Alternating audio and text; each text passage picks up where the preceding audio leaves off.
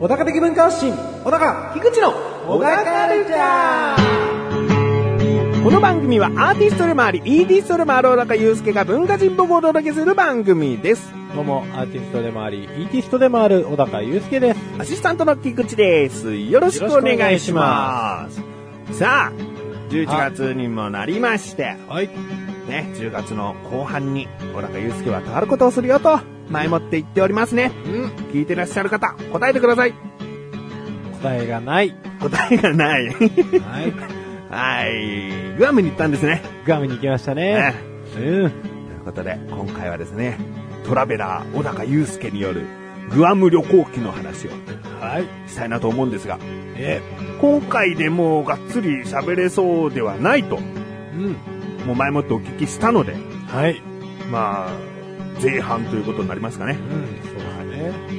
じゃあ、グアムに向かう空港あたりから話しましょうか。ですね。うんグアムに向かう、空港に向かうまでですね。向かう、 そのちょっと前からですね。あいつも僕、成田に行くときにですね、うんあの、成田エクスプレスっていうですねおう、まあ、特急を使うわけなんですけれども、うんまあ今回はですね、車で行ってみようぜと。うん。おう。ねえ。でまあ割と早朝便だったんで、うんこれ早く出ないといかんぞっつってね、まあ4時起きですわ。そもう前日仕事なのにもかかわ らず、12時就寝4時起きですわ。う。あ4時に起き5時に出てですけどね。何分かかります成田まで。ここは横浜市の中間部ぐらいですけど。ええまあ大体1時間半ぐらいでしたよ。お、そんなもんですか。そうですねまあ、ほとんど直線みたいな感じですかね。あ、そうです、そうです。うんもう首都高バーっとってって、うんみたいな感じなんですけど、まあ1時間半ぐらいで着きまして、はい。ええその間ね、ええ今回の主役の僕の息子ちゃんもですね、うん、初めての旅行。そうですよ。パスポートも無事取りまして ね。ええまあ、ぐっすり寝ておりまして。うんうんもう実にいい子だと。実にいい子だ、いい子だっつって、うん空港に着いて、まあ、搭乗手続きをして、で飛行機に乗りやすと。うんまあ、特にここまでですね、滞りなく、うんうんスムーズに行きまして。で、飛行機の席なんですけれども、うんあのー席は基本2席なんですよ。僕と嫁さんの分と。うんうん。ただ、あのー二人のですね、席の前に、うん。えっと、ベビーベッドみたいなのがの備え付けがありまして、おう。うんそれをこうし、こう横に倒して、赤ちゃんをこう、ドスッと乗せられますせと。うんう。んで、うまいこと固定もできるように、いろいろ仕掛けがあるんですけれども、うん。まあ、これがですね、気に入らない と。まあ、そうですね。子供というのは予想外のことを起こしますから ね。ええまあ、ぐずるぐず ると。ぐずるくんだと。ああおわめき立てですね。ーうん。えーで、まあそんなこんなでグアムに着きまして。で、そのままですね、なんかお迎えが来てるんですよ。送迎の。おう。まあ、ハゲ上がったおっさんがですね、えい、カモンと。うん。おうおうおう、つって。で、日本語喋れんのかなと思ったら、まあ、片言なんですわ。うん。でもまあ、とりあえず小高祐介って思いっきりですね、名前の書いてあるフリップボードが、お前が小高なのかぐらいの勢 いで、えー用意されてたんで。でも、あれじゃない赤ちゃんと一緒だから見つけやすかったかもしれないね。そうですねう。ん。で、そのままホテルに着きました。うん。うんホテルも日光グアムっていうですね、割とその日系系の、お日う系系列系の多分ホテルなんでしょうね。で、日本語も絶対に喋れる授業にいるしっていう。そうですね、日本語専用カウンターがいてですうん。ね、だからもうびっくりするぐらいに日本語喋れるやつは、立ち会わなかったんですけれども おうええただですね、もう街の景色なんか見ててもですね、普通にバス停に日本語で書いてあったりとかう、ん。うん。だからマッサージ的な、スパ的なイメージって結構グアムにあると思うんですけれども、うん、リゾートっぽい感じ。ええうん。これがですね、なんとかシアって書いてあった りね。おーっつって、もう、これはなんていうか、すごく心配がなさそうなうん感じだなと思いながら、そのチェックインをして。うん。で、まあ、あのーお昼ご飯らしいものっていうのはそんなに食ってないんですようね。ん。うん、なんかハーゲンダッツ食いましたね。おそれは日本と違いましたえーとですね、やっぱりメニューは結構日本と違う感じで、おーなんかパフェっぽいやつ。おうなんですよ。で、ガイドブックなんかにも乗っかってて、うんよし、このボリューミーなやつでまず太ろうと。うん。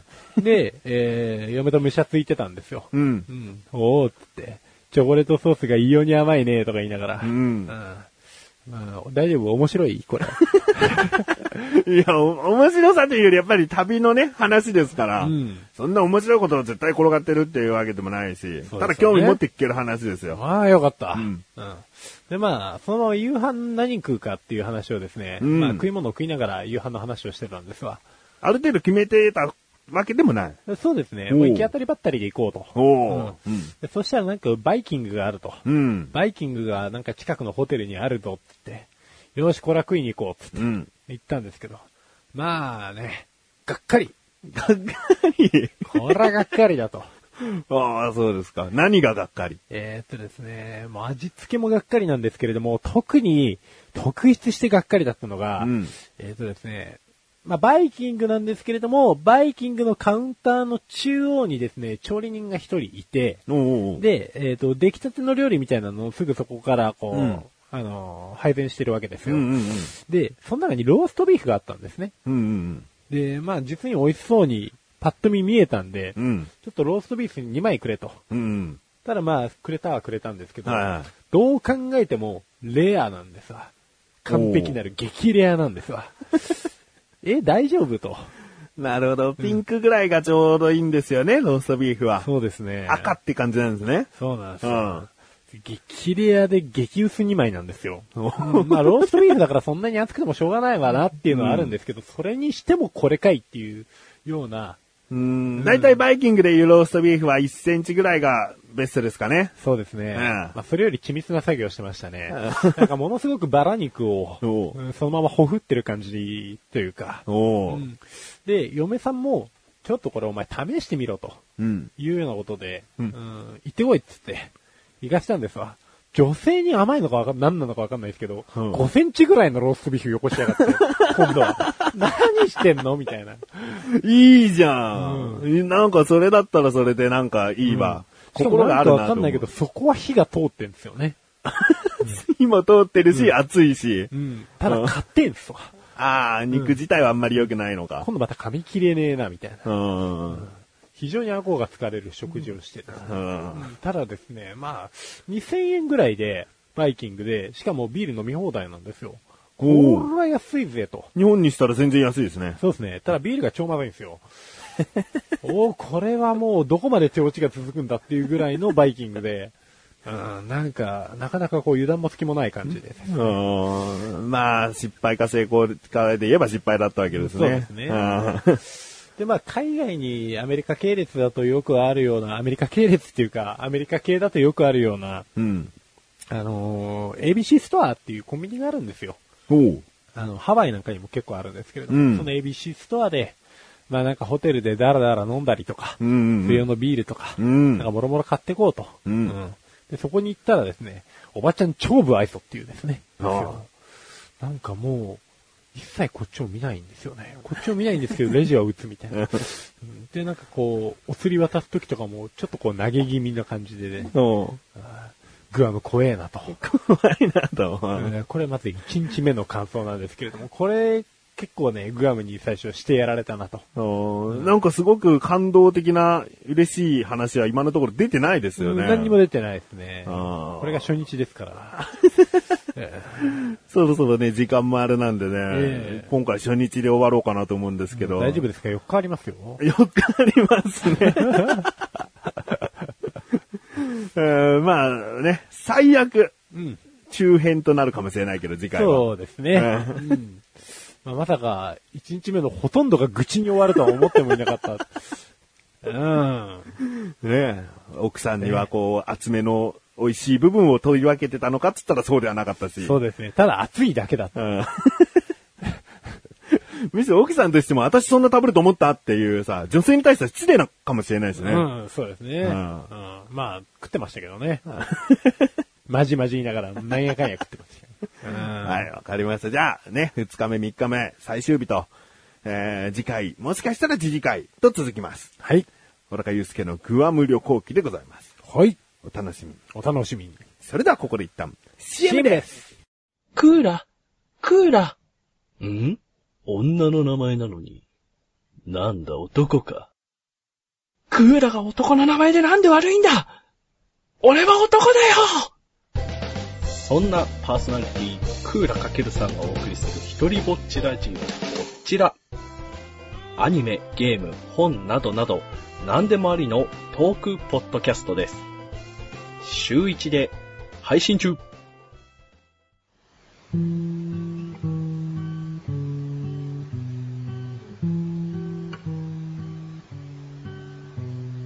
小高郎の料理教室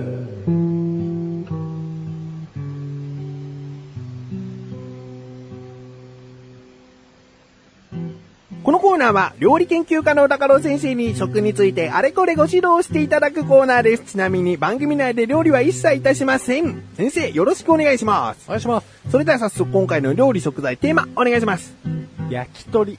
焼き鳥あいいですねうん飽きない飽きないね。うん。オールシーズン。うん。 OK。そうですね。焼き鳥の季節はって言われてもバラバラになるでしょうね。そうですね。うん。うん。では、お願いします。はい。焼き鳥はですね、うん。もう、当たり前の事実を言いますよ、今から。 まあ基本をね、まずは抑えておこうっていうのは、そういうことですよね。ありますからね。はいおー当たり前だな、これ。主に、はい。はい、主に 鶏肉などの肉を。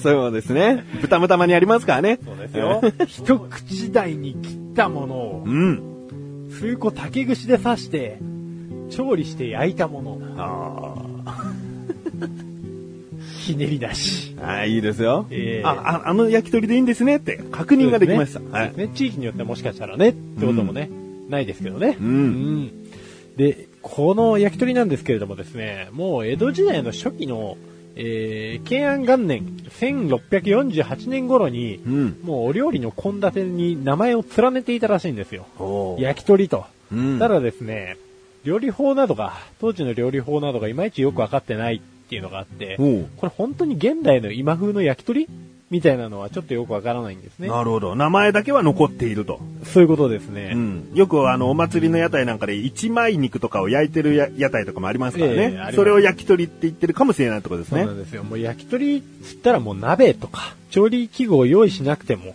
炙り焼きという方法はですね、もう昔からあったと、う。うんん、いうことなんで、もう、それが焼き鳥っちゃ焼き鳥ですよね。うん。うん。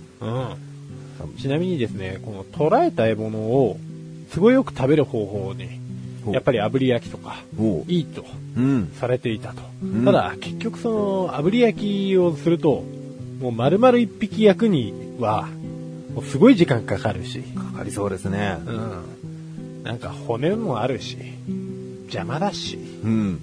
もう一口大に切らないみ たいな。こっからですわ。それは言われてますってことですね。うんそれは言われてますね。あわかりました。じゃあまあ、とりあえずレッスン1おいいきます。レッスン 1! 焼き鳥は江戸時代からあったけど、それは一口大の大きさかどうかは、定かではないんだよっていいですかね。うんですね。ああまあもう多分丸々焼いてたんじゃねえかって気もしますけどね。ちゃんとネーミングがあればまた別なんですけどね。そのまんまですからね。うん、そうなんですよね。なんか微妙なんだよな。ほんでですね、えー、串に刺した材料の、うんまあ調理の仕方とも言えるんですけれども、備長炭おう。などで焼いて調理をする。うん。えー炭火の特徴である低い水分と高い温度、うん。えー強い火力、まあ、赤外線ですね。うん。をこれを利用して材料の内部まで短時間で火を通し表面をカリッと仕上げると。うん。うん。でこれがですね、安価な、えー黒炭、ガス、電気を使用する場合もあるけれども、炭火で焼いたものが香りや食感もよく美味とされている。うん。うん、だからもう、そうですよね。この前僕、バーベキューにですね、行ったんですよおう。すごいどうでもいい話をしますよ、これ から。えっと、もう普段ですね、バーベキューって言ったらやっぱり炭で焼いてますよね。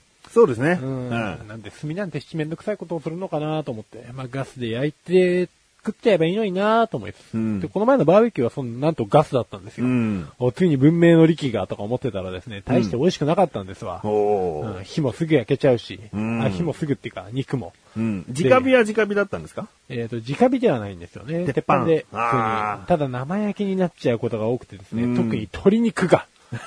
うん。もう食中毒になるんじゃねえかぐらいの勢いでですね。うんまあ焼いてたのは僕なんですけど。うん先生、先生ですよね。もういけんじゃねえって言わされたら、すごく柔らかいみたいな感想をいただきま して、お確かに赤いね、みたい な。うんまあね。うん、もうあれですよ。グアムのホテルのローストビーフ屋と同じですよ。 そうですね。ということは僕は調理師になれるという。慣れないっていう。ああ慣れないのの人をむしろもっと否定しなさい。で、えー、まあ話を戻しましてですね、はこう、炭、えー、炭の話なんですけれども、炭に落ちる肉汁や油や調味料が燻製のようにいぶす状態となりう、ん。香りも良くなりますよと。うん。だから炭っていうのはこれだけ大事なんだよと。うん。いうことを皆さん肝に銘じろはいそれをレッスンと言うんで、レッスン2いきます。はい。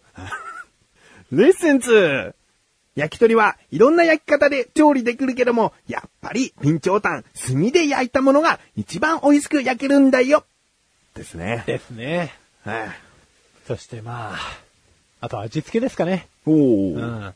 やっぱり主にうん2種類。はい。はい。どうぞ。タレと塩でございます。そうですね。タレと、塩と。うん。うん。正解。はい。ね。うん。まあこれ正解じゃなかった場合 ね。どうなってたのかっていうね。味噌と醤油とかね。うん。危ない。危ないね。まああとは醤油、みりん、酒、砂糖などから調整された甘辛いタレと。うん。うん。まあ、このタレってのがですね、また結構味噌でございまして、うん。タレはですね、食材の油が、ほ旨味が混ざっていくと。う。ほうん。まあ要はこれタレに何度も何度も焼き鳥をつけるう。と。ほ焼き鳥の油や旨味が、こうんのタレに凝縮されていくとう。。うん。何年も何年も使ってるタレほど、うん。美味しいん だよこの野郎酔っ払いの独り言みたいですけども。 ねまあ、タレはそう言われますよね。秘伝のタレなんつって。そうですね何十年も何十年も継ぎ足してますとか。うんえあとはまあ、そうですね、唐辛子とか、うん粉山椒、わさび、胡椒とか、えうん。まあ、その辺の調味料なんかも用いてね、まあ、特にわさび、あれ今外国人っぽかったですね。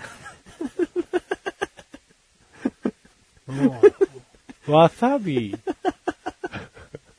何にも言えないんで、もうどんどん続けてください。ええサビ焼きってあるじゃないで すか。サビ焼きも美味しいですよね。はいはいはい。うん主にささみのお肉とかで出されますそうね。ですね、さっぱえり。食べたくなってきましたね。え。うんう。ん。じゃあ、もうレッスン行っちゃってもらっていいですか わかりました。レえッスン 3! 焼き鳥は奥深い味わいのタレとさっぱりと食べられる塩があるよお好きに食べるよねですね。ですね。はあ、まあよくね、これ塩で食べるのが通だと。うん。タレをつけるのはお子ちゃまだと。うん。いうような、うんあのー世論がありますけれどうんも、。このね、今の話を聞いていただいた方、タレがどれだけうん。歴史を重ねてきてるかと。あもう先生よくぞ言ってくれました。はい私はもうここ触れなければいけないと思ってましたから。ああ、塩が通なんていうのはもう、そんなことないです。そんなことないですね。うんタレの味を知ってるのかと、そのお店の。そういうこと。うんそうなんですよ。どちらも楽しめるようになってこそ、うん。通や。そうです。そういうことです。うん。で、軟骨は塩だよって言ってるけど、タレでも一度は食べた方がいい。そう。うんどっちも食べた方がいいと。うたん。だね、まあ、こう、確かに鶏にこだわってるね、焼き鳥屋とかだとねう、ん。あ逆にその素材味を殺さないようにっつって、うん。うんただね、それほど素材にこだわっている焼き鳥屋が、長年鶏をつけまくってきたタレは絶対にうまい から。鶏がうまいだけ、タレがうまいってことですからね。そういうことです。うだかん。らここを見逃すなと。それレッスンオンにすればいいのに。 そうですね。で、焼き鳥地域差もありますよ、と。おう。うん。レッスン4。東松山市の焼き鳥。おう。埼玉。あ、埼玉の。埼玉の焼き鳥はですね、埼玉の焼き鳥じゃなくて東松山市の焼き鳥はですね、うん。この豚肉を用いて、おうおうおうえー唐辛子などをブレンドした味噌だれを塗って食べますよと。おう。うん。焼き鳥を頼むと、えー頭のネギマが出されて、あのー、タン、ハツなどの他の部位にもネギを挟んで串に刺す。おうみたいな風習もあれば、山口県長門市はですね、鶏肉、豚肉、野菜を串焼きにして食べることが多いと。おう バーベキューじゃねみたいな、うんで。ガーリックパウダーで食べるのが特徴っていうのがありますおね。ー一味七味だけじゃないよと。はいはい。うん、まあいろんな食べ方がありますよね。おーご当地焼き鳥ってのがあるんですね。そういうことですね。まあ地域によって召し上がり方が違うけれども、まあ根本的には焼いてるのは一緒なんですけれども。うん。でもね、うちの実家、ダメな焼き鳥出したんですけどね、え今日は焼き鳥っつって、え。はい。全部ネギだったんですけどね。お全部青ネギ、白ネギのその交互に組んだやつでしたね。別に、別に貧乏なわけじゃないんですよ。すごいなんかこう今哀れみの、はい、大丈夫です。おいしくいただきました。ね。あまあ、うん、美味しいよね。美味しいですネギも。はい、今回のご指導は以上ですね。はい先生、ありがとうございました。それでは今朝も元気よく友達体操を始めましょう。まずは口を横に2カッと広げて大きく顔面の運動。はい。1、2、3、4、5、6。発声練習。あ、え、い、う、友達ではこんな体操はやっておりませんん。詳しくはトムトムネットラジオで検索してくださいねたてちつういろうり。お高まし、レビューこのコーナーは小高祐介があらゆるジャンルの中から一押しな一品を選びレビューをかましていくコーナーです。それでは早速今回のジャンルをお願いします。小説、小説。では作品名をお願いします。人間失格。人間失格。いやーもうね、有名かもしれませんが、書いた人。太宰治。はい。太宰治さん。はい。前回1984ということで、ええ。結構こう、ピンときやすい作品が続きましたね。ああ、そうですね。うん。人間失格はですね、僕何度となく読んでるんですけど、もうもう、読むたびにですね、まあ共通することを思うんですけれども、もう、じゃあそれを踏まえた上で、いろいろとレビューをかましてください。はい。じゃあですね、えー、まずこの本なんですけれども、1948年うん。 5月12日に、うんえ。ー刊行されまして、で戦後の売り上げはですね、もう累計600万部お突ー破しておりますと。えー、夏目漱石の心と何十年にもわたり累計部数を競ってますよ。うん。大名作でございますねお。う知らない人はいらっしゃらないんじゃないかなぐらい、そうですね、ドラマとかでもやってますからね。えー映画にもなりました。どういう話かは知ってますかいや自分はね、全く、ただダメ人間が出てくるんじゃないかという。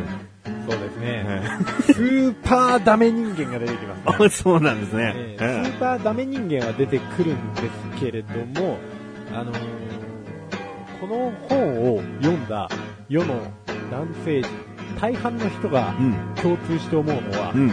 この主人公は俺だって思う。なるほど。スーパーダメ人間だけども。そうですねえ。え要はですね、共感してしまう部分がすごく多くてですうね、ん。まあ本当にもうダメなんですよ。うん。ダメの流れを言うとですね、まずですね、もう人間が怖いんですよ、この人。おうもう生まれた頃から怖くて、うん。で、他人の前ではもう、こう、面白おかしく、ずっとおどけてるんですね、怖いから。うんうん。おどけてばかりいるんですけれども、もう本当の自分をずっとさらけ出せないみたいうん。な。で、おどけていたんですけれども、ある日、同級生にわざとだろう。おうそのおどけわざとだろう。おう可愛くチャーミングにしようとしたんだろうみたいな感じのことを言われ、もう奈落の底に突き落とされるような気分になるわけですよ。一気に絶望するわけですね。はいはうわ、バレたと。い。もう恥ずかしい、死にたいみたいなうん。おう感じになるわけですが。何歳のエピソードになっそてれがもうるんですか小学生とかですね。おう早いですね、その経験。うんもう早いんですよね。中学生、高校生とかになってくると、まあ、徐々に絵とかに興味が出てくるんですけれども、うんこのですね、主人公の洋蔵っていうんですけれども、洋蔵はすごく美少年の設定なんですね。うん。で女性にもモテるんですうん。ただ芸術の方はほとんどトント進まずに、えっ、と、将来的にはちょっとした漫画家になるんですけれどうも、ん。それも結構マイナー雑誌、ちょっとした漫画のみっていうか、で、その漫画で稼いだ金も全部酒と女に消えちゃうっていう。おうただですね、酒と女になぜ人間嫌いが溺れるかっていうと、んまあ酒はともかく女ですわ。うん。女はですね、もう全部自分に尽くしてくれるわけですわ。おうおうおうだから、あの、怖いは怖いんですけれども、すごく便利ですし、あうんの、強楽に興じてる間に関しては、もう嫌なことは全て忘れられますようーん。と。今度、どんどんどんどん惰性になってくる。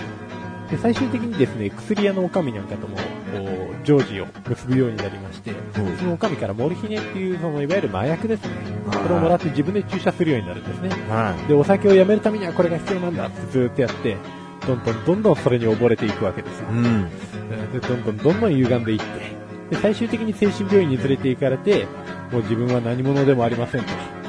人間失格でございます。おー。でもまあこの人の場合はデフォルトで人間失格だったんですよ。おー。もう破綻しない道もあったにもかかわらず、んもうそうなるように決められてると。うん。ただですね、僕もこれ俺だなーって思う部分部分が、うんこの大筋だけ聞くとわからないんですけれども、結構細かく読むと枝葉であるんですよ。うん。で絶望しちゃう瞬間とか、その絶望に自分からわざわざ歩いていってるような節とか、うん。なんかそういった部分がですね、僕はそういう人生を歩んでないつもりだったのに、読むと共感しちゃうっていうのは、すごく恐ろしい部分もあり、すごいなと。ちょっとなんか警告みたいに感じるんですかね。自分ももしかしたらこうだよ、みたいな。えーそうですね、警告っていうよりかは、気づかされる感じですね。お前もそうなんだよ、みたい な。あ、そうなんですな、みたいな。確かに、この感覚あるわ、と。うん。ただ、それをこんなに文章で具体的に、しかも物語上で教えられたことって、ねえと思って。おだから、びっくりするのもありますし、共感するのもありますし、うん。なので、よーく読んで楽しんでいただければな。うん楽しくはないか。うん、まあ、うんどこも見逃すことなく読み切ってくれと。そうですね。これは反面教師にしてもいいですし、エンターテインメントとしては楽しめないかもしれないですけど、自分の人生哲学本としてもいいと思います。なるほど。はい。ですかではですね、今回の星の数、最大が5つ星でございます。いくつですか5つ ?5 つ。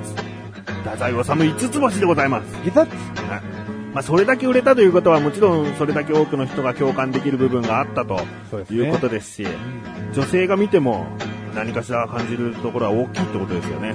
うん大きいと思いますよ。大きいですけど、うんこんな男大嫌いって言うと 思います。もうひどいんで。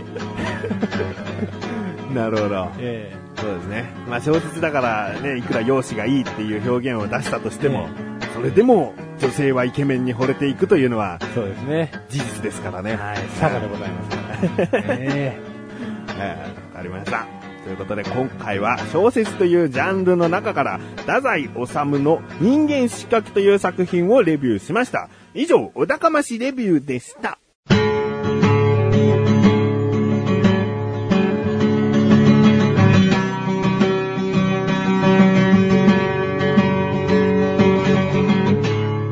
えエンディングのだかはい、ということで第95回も終わりを迎えようとしております。はい。